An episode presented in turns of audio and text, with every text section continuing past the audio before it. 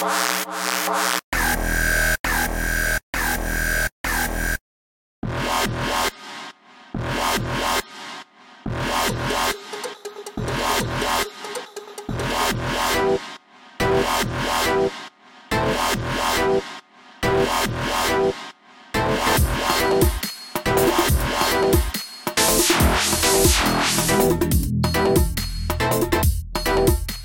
Bienvenidos al episodio número 30 de Vox Robótica. Este es Berto Meléndez y como siempre hablando de noticias relacionadas al mundo de la ciencia ficción y mucho más. Esto siempre es Vox Robótica en la ciencia ficción, en la lengua de Cervantes, donde también la ciencia ficción es real. Y hoy vamos a hacer un programa este, un poco diferente, ya que vamos a hablar de una noticia que es bastante interesante. Y vamos este también más adelante eh, tener una entrevista con Pedro Cortés, quien es el fundador de, Mundo Comics y de Editorial Burbujas, eh, cual va a tener una actividad el próximo 25 de agosto en la tienda Mundo Bizarro Arte and Comics. Y esto es en el Paseo de Diego Río Piedras. Eh, vamos a hablar un poco pues con él la entrevista este, pues fue bastante interesante y buena. Lo único pues eh, que tuve pues unos desperfectos con el audio y estaba pues tratando de hacer este un una nueva aplicación, un nuevo programa que, conseguí para poder hacer este, ¿verdad? Este, grabaciones de, de entrevistas de teléfono. Y lamentablemente, pues, aunque la entrevista no está completa como quería, pero como quiera, este, se habló bastante información y como quiera, pues yo voy a hablar un poco más de la información de, del evento. Este, pero eh, fue muy buena entrevista y agradezco a, Pedro su tiempo de, de, haber tomado, haber sacado pues para tener, tener una buena una buena charla de todo relacionado con cómics. Y y esperamos, pues, ¿verdad? La actividad va a ser este próximo jueves y yo entiendo que, va a ser muy buena e importante. Pero vamos a hablar de esto un poquito más adelante. Y vamos pues a hablar este, esta semana de pues, diferentes ¿verdad? noticias que han estado saliendo. Y una de ellas que por lo menos yo encontré bastante buena e interesante fue este The Man Who Fell to Earth. No sé si han escuchado la película que hizo este David Bowie en los 70. David Bowie, ¿verdad? Que se nos fue a mejor vida, a, mayores constelaciones este año. Que aunque pues este, su cuerpo descansa en paz, yo sé que, su alma pues está, este, eh, digamos, en los cielos, en otras galaxias, ya que David Bowie pues, falleció el pasado 11 de enero de este año y se decidió ahora pues sacar este el soundtrack de la película, que es por primera vez en 40 años. Y esto es parte de, de un legado de la película que se hizo en el 1976, un film de Nicholas Rogue, quien protagonizaba a Bowie como un extraterrestre. Y pues este él llegaba a la Tierra, ya que su planeta estaba careciendo de agua, y era como veía esta intervención de cómo él se adaptaba al, planeta Tierra, a los seres humanos, tratar de poder salvar a, su, a su, A su, eh, a su raza. Es una película que es bastante, yo diría, bastante independiente para, para su tiempo, eh, pero es muy interesante, tiene su mensaje este, ambiental y o sea, han salido en diferentes versiones, pero este, yo puedo decir que la puedo recomendar. Y ahora pues eh, va a haber este una, ¿verdad? Un revision, una una nueva este, Este, versión en, DVD el 24 de octubre, que va a estar a la venta de la película. Al igual que el 9 de septiembre, la película pues se va a relanzar de nuevo en, el Reino Unido, Inglaterra. Y esto se debe a que está cumpliendo 40 años este año pues con, con, con estas diferentes actividades que se está haciendo. Y a la misma vez, pues, anteriormente dicho, pues el soundtrack o la banda sonora, pues va a tener su primer lanzamiento desde el 76. Y esto se debe a un master tape que ha estado, pues, perdido bastante tiempo. Y aunque fue recuperado y no tiene canciones de, de Bowie, esto es importante aclararlo, no es un álbum de, de David Bowie, pero tiene composiciones del artista japonés Tomi Yamashita y de John Phillips, quien estuvo con los Mamas and the Papas. Y esto pues este, tiene bastante música para hacerlo un álbum de dos discos. Y esto pues no solamente, ¿verdad? Es, todo, ya que este, la versión de, de Compact Disc de CD va a tener la canción de Blueberry Hill de Louis Armstrong, al igual que música de Bournemouth Symphony Orchestra, del Kingston Trio, del trompetista Ron Farnhams y hasta de quien fue en su tiempo la esposa de John Phillips, eh, Genevieve Waite, también. Y a la misma vez, el 18 de noviembre va a haber una versión en vinil del soundtrack para pues estos coleccionistas que les gusta la música en vinil, en álbum, como, como se decía. Y este pues va a tener, este, pues obviamente las canciones que hizo Jamsta y, y Phillips. Pero va a omitir pues toda la otra música que estaba en el CD. Y va a haber como un box set, una, ¿verdad? Un, un, un set especial que va a tener tanto eh, los álbumes en vinil y en CD y al, igual que va a tener una reproducción de el póster o el afiche de la película original además de un libro de 48 páginas que tiene un ensayo de eh, del periodista Paolo Hewitt y una entrevista con el editor del filme de Grammy eh, Clifford y este según se está mencionando este la, eh, el filme que vaya sido verdad este remasterizado, pues va también este, va a salir en algunos cines de Estados Unidos. Así que, bueno, más que puedo decir, eh, si está pues, eh, si está fuera de, digamos, Puerto Rico, está en Estados Unidos, tiene... Mm, ¿Cuándo es que va a salir en Estados Unidos? Puede que salga a la misma vez este, que en Inglaterra. Pero según se está mencionando, por lo menos en Estados Unidos, este todavía no tengo tanta la, la, fecha que la vayan a poner. Esto va a ser una visión este, limitada, pero todavía no han dicho cuándo exactamente va a salir en Estados Unidos. Pero eh, esto por lo menos es una, es una nueva noticia para los coleccionistas y por los que quieran volver a revivir la, película de Dave Bowie, que ha sido bastante un clásico, este, digamos un film noir en la ciencia ficción de los 70. Y esto es algo, pues, material para un próximo episodio, ya que eh, cuando uno piensa en la ciencia ficción, las películas de los 70, pues sí, obviamente tenemos que destacar Star Wars, eh, podemos destacar a Star Trek The Motion Picture, este, Alien, hasta también la versión de película de Buck Rogers también. Y algunas películas también eh, que dieron ese empuje después de que Star Wars fuera un éxito. Battle Beyond the Stars, eh, Star Crash, que fue una película italiana basada con algunas cosas de, que se hicieron de Star Wars.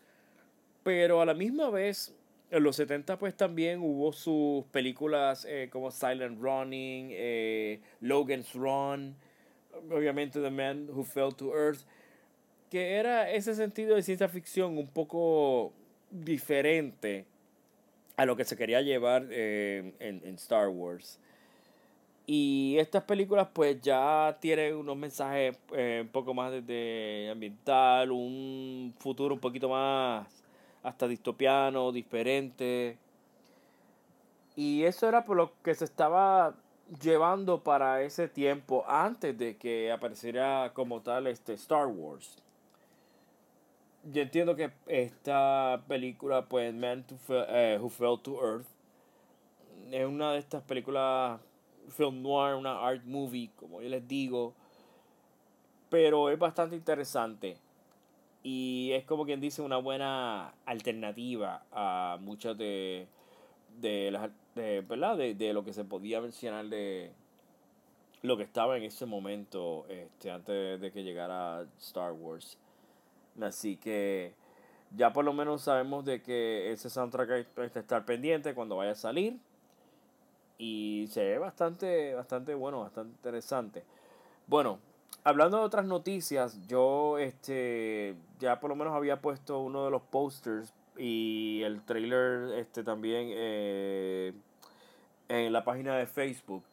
Pero lo que se ha dicho de Arrival, la película que sale este um, Amy Adams y Jeremy Renner, pues por lo que se está viendo, o sea, pues va a ser una exitosa, este se está hablando de que lo que se ha dicho es que eh, se ve bastante positivo muchas de las cosas que, que están mencionando de la película se han hecho diferentes afiches o posters de, de diferentes este, países. Por ejemplo, ya se puso, eh, yo puse en la página de Instagram de Vox Robótica en Japón, han salido también en Hong Kong, en Australia, como esta especie de nave que está en los diferentes, eh, diferentes ciudades o diferentes países eh, alrededor del mundo.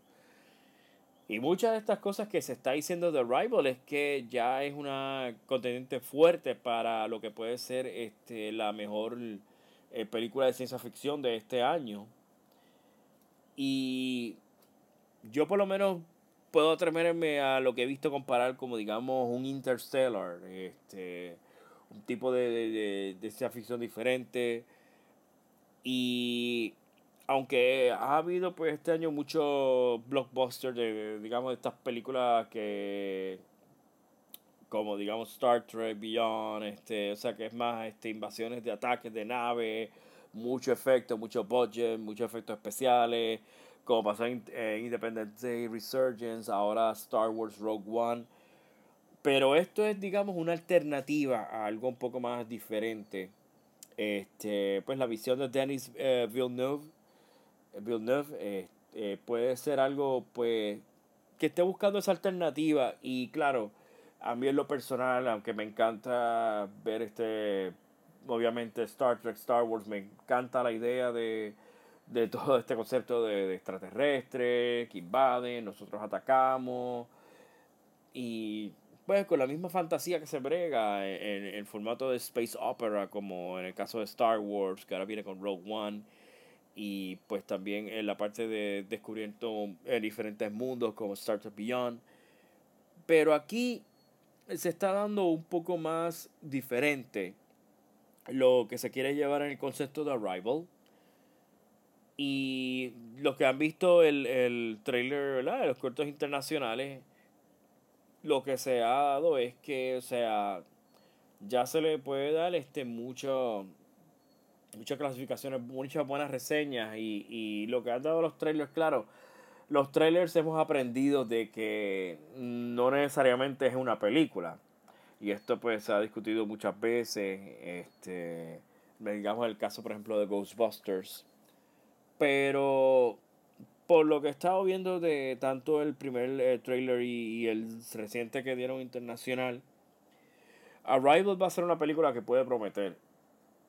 Y esta va a ser unas películas que, sin lugar a duda, hay que verla en IMAX en algún momento, hasta en 4DX.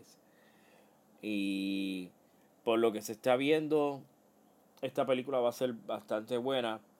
Pues para lo que sepan, este, la película pues eh, habla sobre esta lingüista que, que le dan pues, la tarea de ayudar a comunicarse pues con un, una llegada reciente de, de seres extraterrestres y ella pues trata de ver qué es lo que están tratando de, de comunicar, qué es lo que están tratando de, llegar.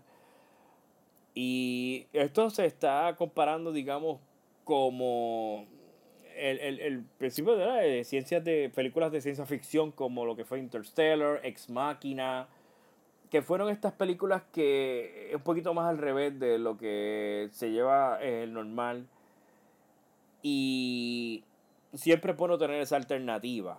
Este, Midnight Special también fue un ejemplo de que fue una película que se ha considerado una de las mejores de este año también, en, especial en este género de ciencia ficción.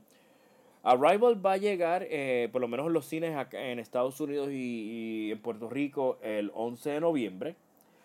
Es la fecha tentativa. Entiendo también que mundialmente va a empezar a, a darse también esa fecha o un poco después pero cae en, en, ese buen concepto de que va a ser antes de Rogue One. Y a la misma vez, eh, noviembre, pues empiezan a salir esos especial, como quien dice, los, los, los blockbusters de, de Winter, las Winter Movies. Y se está separando, pues, por lo menos una fecha que, que puede caer bien. Este y por lo que he visto, me, me gusta este, todo lo que se está dando.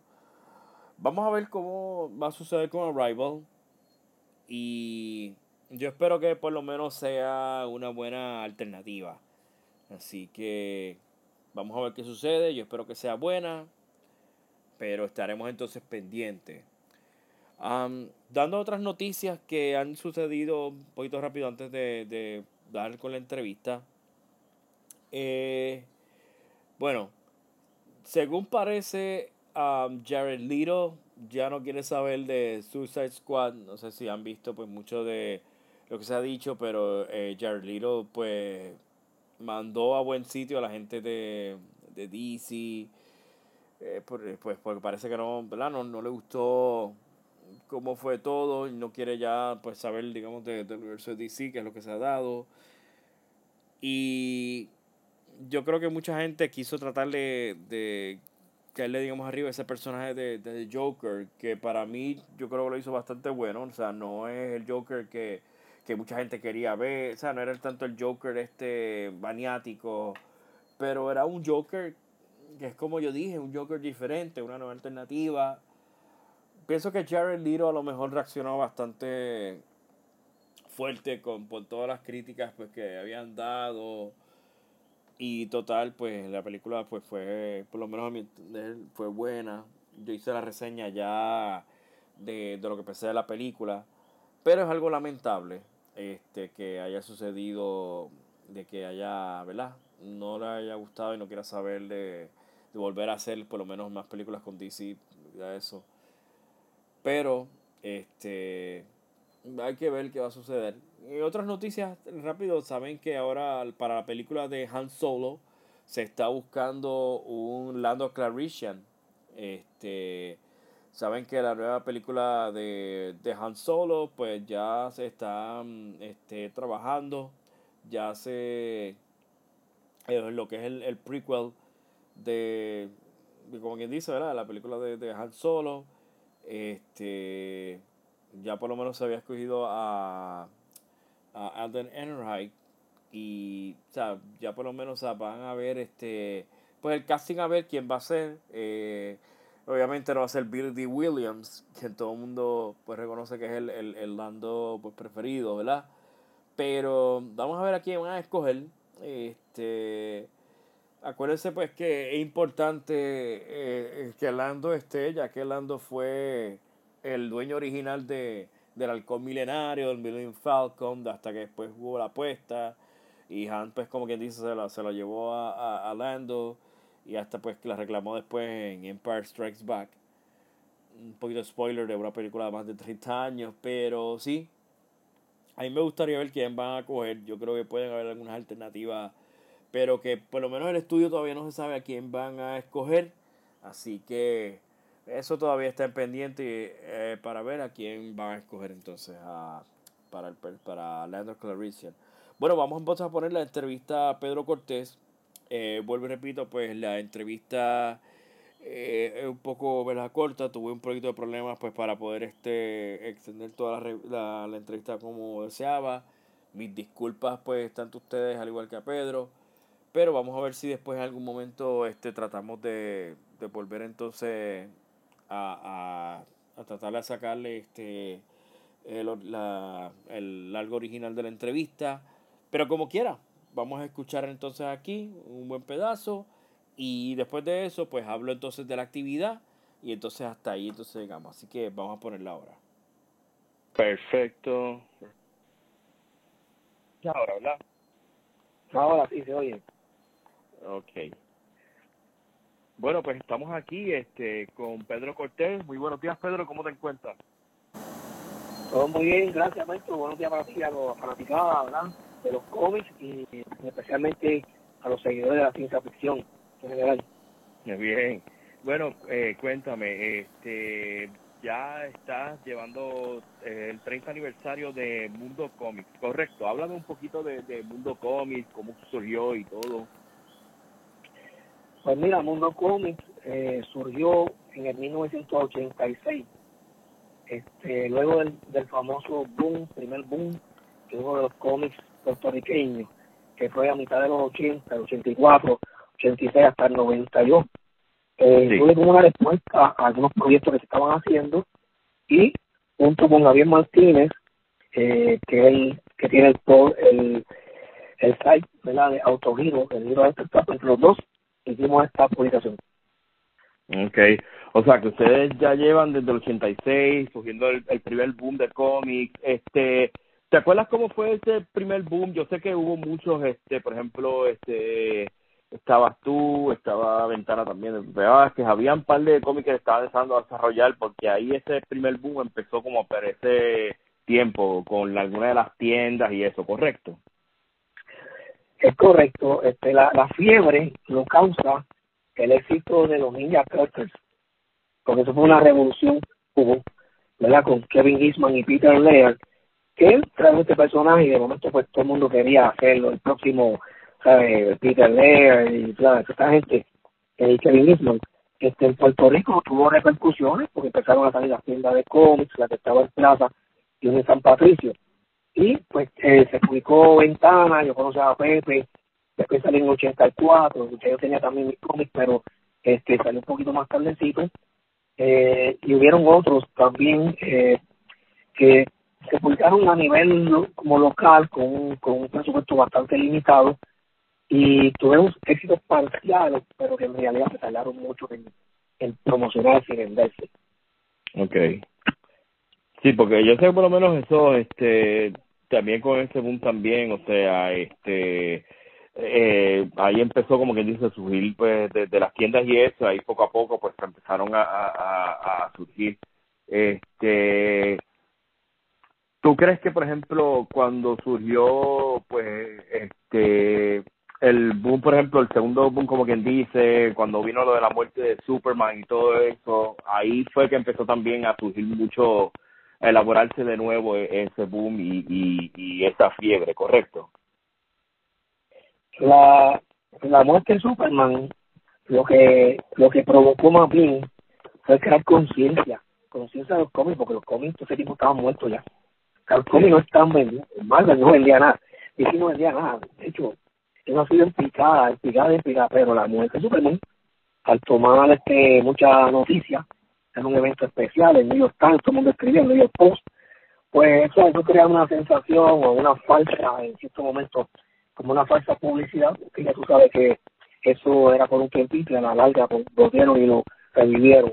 Eso es un flujo de, de comercialización, pero sí, creo conciencia de los, de los artistas y como que nos despertó y mira, vamos a hacer proyecto aquí y allá y como que esto se puede hacer. Ok. Este, y vamos a hablar un poco de, de, ti, Pedro. Este, ¿Cómo empezaste en, este mundo de los cómics? Eh, eh, tu pasión pues por todo esto, ciencia ficción, ¿cómo empezó todo eso? Mira, curiosamente yo no soy como muchos artistas, con todo respeto, que tú le preguntas eso y dicen que desde que eran un bebé nacieron con un lápiz en las manos, tú sabes. Yo no, yo crecí leyendo cuanta cosa podía en libros y, y, siempre como fascinándome con, la, con lo que leía. Pero no era un fan de cómics, o sea, yo fui una, un, un joven normal y ya fue para superior, a los 14, 15 años, porque entró mi interés por los cómics, eran en español, los que venían de, de Editorial Novaro. Este, el renovado empezó chévere, el problema con ellos fue que por la crisis del papel empezaron a cambiar los tamaños hasta que terminaron con unos cómics que parecen calculadoras y yo digo, esto no sirve, esto no, funciona. Pues los mismos eh, causaron la, la muerte de, de, de, de, todo ese imperio que era la editorial Novaro y ahí empecé a coleccionarlos en inglés. Sí, te pregunto eso, esos eran los que eran serie Águila, serie Avestruz, serie que eran como diferentes tamaños, ¿correcto? No, eso se ve colibrí, bueno, un Sí, yo me acuerdo. Sí, sí, y con el gran problema que tenían esos cómics es que no es como el cómic americano que cada uno tiene su serie.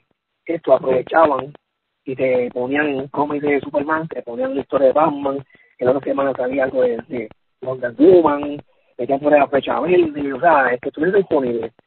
Sí. Y para tú terminar en la historia, era un empate de, de 20 cómics y tú no sabías si había terminado o no. Exacto. Y cuando estuviste en inglés, este, ¿cuáles te, te llamaron la atención como tal?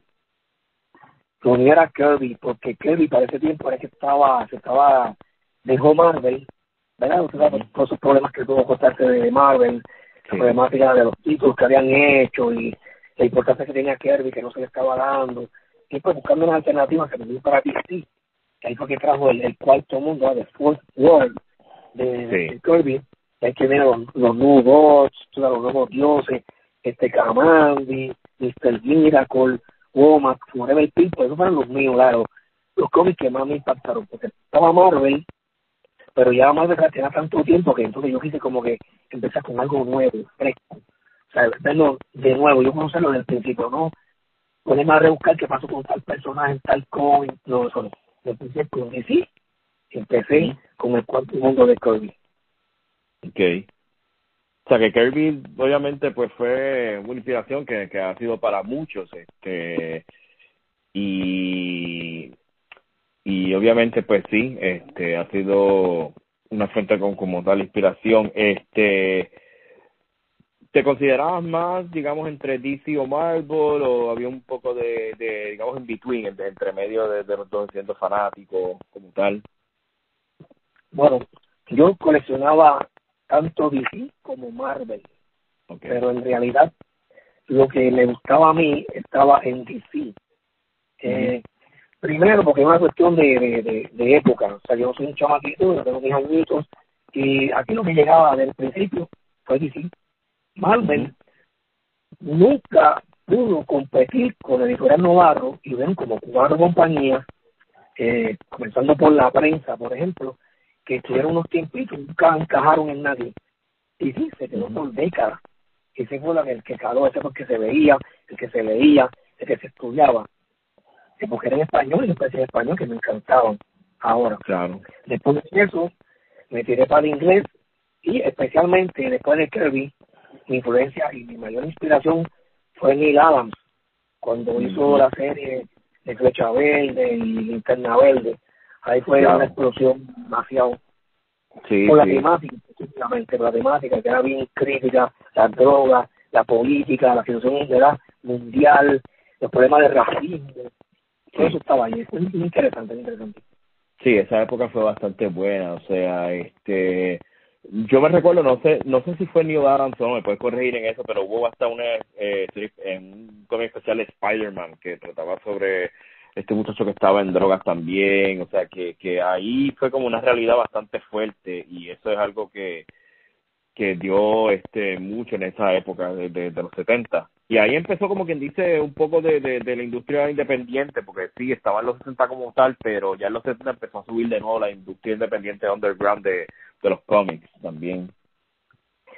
Bueno, eso en sí es correcto lo que dices, este evento, eh, pero en sí lo que eso lleva es no tanto a esa liberación, porque, digo, este, Stan Lee se jugó las cartas primero que, que la gente de, de Marvel, claro. eh, que, que decir, porque ellos tiraron el especial de Spider-Man primero, que la parte está de fecha de Green Lantern, la de Danny O'Neill, pero se tomaron el riesgo y les funcionó lo más bien. Pero lo, lo que estos suben son los nuevos sellos, los nuevos sellos dentro de las marcas. O sea, que hicieron otros sellos que, que eran para unos lectores, este, maduros y que no estaban bajo el, la influencia o las limitaciones que creaba el Comics Authority. Exacto. Que eso se creó a base de todo lo que pasó en el libro de Seduction of the Innocent, los, los Easy Comics como tal, que hacía William James, que eran Tales of Horror, Tales of Suspense, que eran supuestamente gráficamente fuertes, y ahí fue que empezó todo, todo la cuestión del código y eso. Eso lo puso en la luz pública, tú sabes, desafortunadamente el que lo presentó era un doctor de psicología, que lo que él hablaba pues tenía, tenía peso, tú sabes. Sí. Bueno, por lo menos hasta aquí era parte de, de, la entrevista. Yo espero ya eh, tratar de, de, arreglar los problemas técnicos para entonces eh, la sala pues completa. Así que voy a ver si ya por lo menos para arreglarla y, como quiera la ponemos entonces en, en, la página de Facebook de Box Robótica. Pero lo importante es que el próximo 25 de agosto de este año en el Paseo de Dios Río Piedras, en la tienda Mondo Bizarro Art and Comics, este, va a ser la celebración del 30 aniversario del Mundo Comics. Esto es presentado por Editorial Burbuja y Mundo Bizarro. Y pues va a haber una antología de cómics. Esto pues va a ver los siete, destacados artistas del patio. Que estamos hablando de Fernando Roque, Franchi Morales, Vicente Avilés, Ibeliz Colón, Pedro Cortés, Miguel Ángel Sanjurjo y Cangrena, el demonio azteca. Así que dense la vuelta van a poder compartir con este talento local que han estado pues este en toda esta industria del cómic de hace bastante tiempo conozco pues algunos de ellos y, y han hecho o sea tremendo arte y, y, tremenda contribución que han dado a lo que es la industria de cómics acá en, en Puerto Rico y hasta en Latinoamérica vamos y pues va a haber temas desde superhéroes, acción, comedia, obviamente la ciencia ficción, horror, humor, humor negro, crítica social. Va a ser una, presenta una presentación bastante buena, eh, de las 7 y media, así que dense la vuelta. Esto va a ser el próximo 25 de agosto. Eh, yo voy a dar un poquito más de, información también en, en las páginas, ¿verdad? En todas las redes sociales de Box Robótica. Y esperamos también pues estar allí y pues tratar de grabar algunos videitos y, y, y entrevistas si es posible. Así que nada, esto ha sido pues todo por hoy. Así que recuerden siempre seguirnos en las redes sociales, en, a través de Facebook, eh, Box Robótica. Por favor, denle like, compartan la página, eh, síganme en Twitter también, al igual que en Instagram también en el canal de YouTube también, donde vamos a subir un par de, los videos de diferentes eventos que vayamos y otras cosas que se están preparando. Y en SoundCloud, donde tengo también este, en SoundCloud Box eh, Dash Robótica o guion robótica, donde tengo las diferentes reseñas de las películas que se esté viendo recientemente. Así que nada, esto es todo por hoy. Este es Berto Menéndez despidiéndose. Que la pasen bien y recuerden que la ciencia ficción siempre real aquí en Box Robótica y hablando de ciencia ficción en la lengua de Cervantes. Que la pasen bien.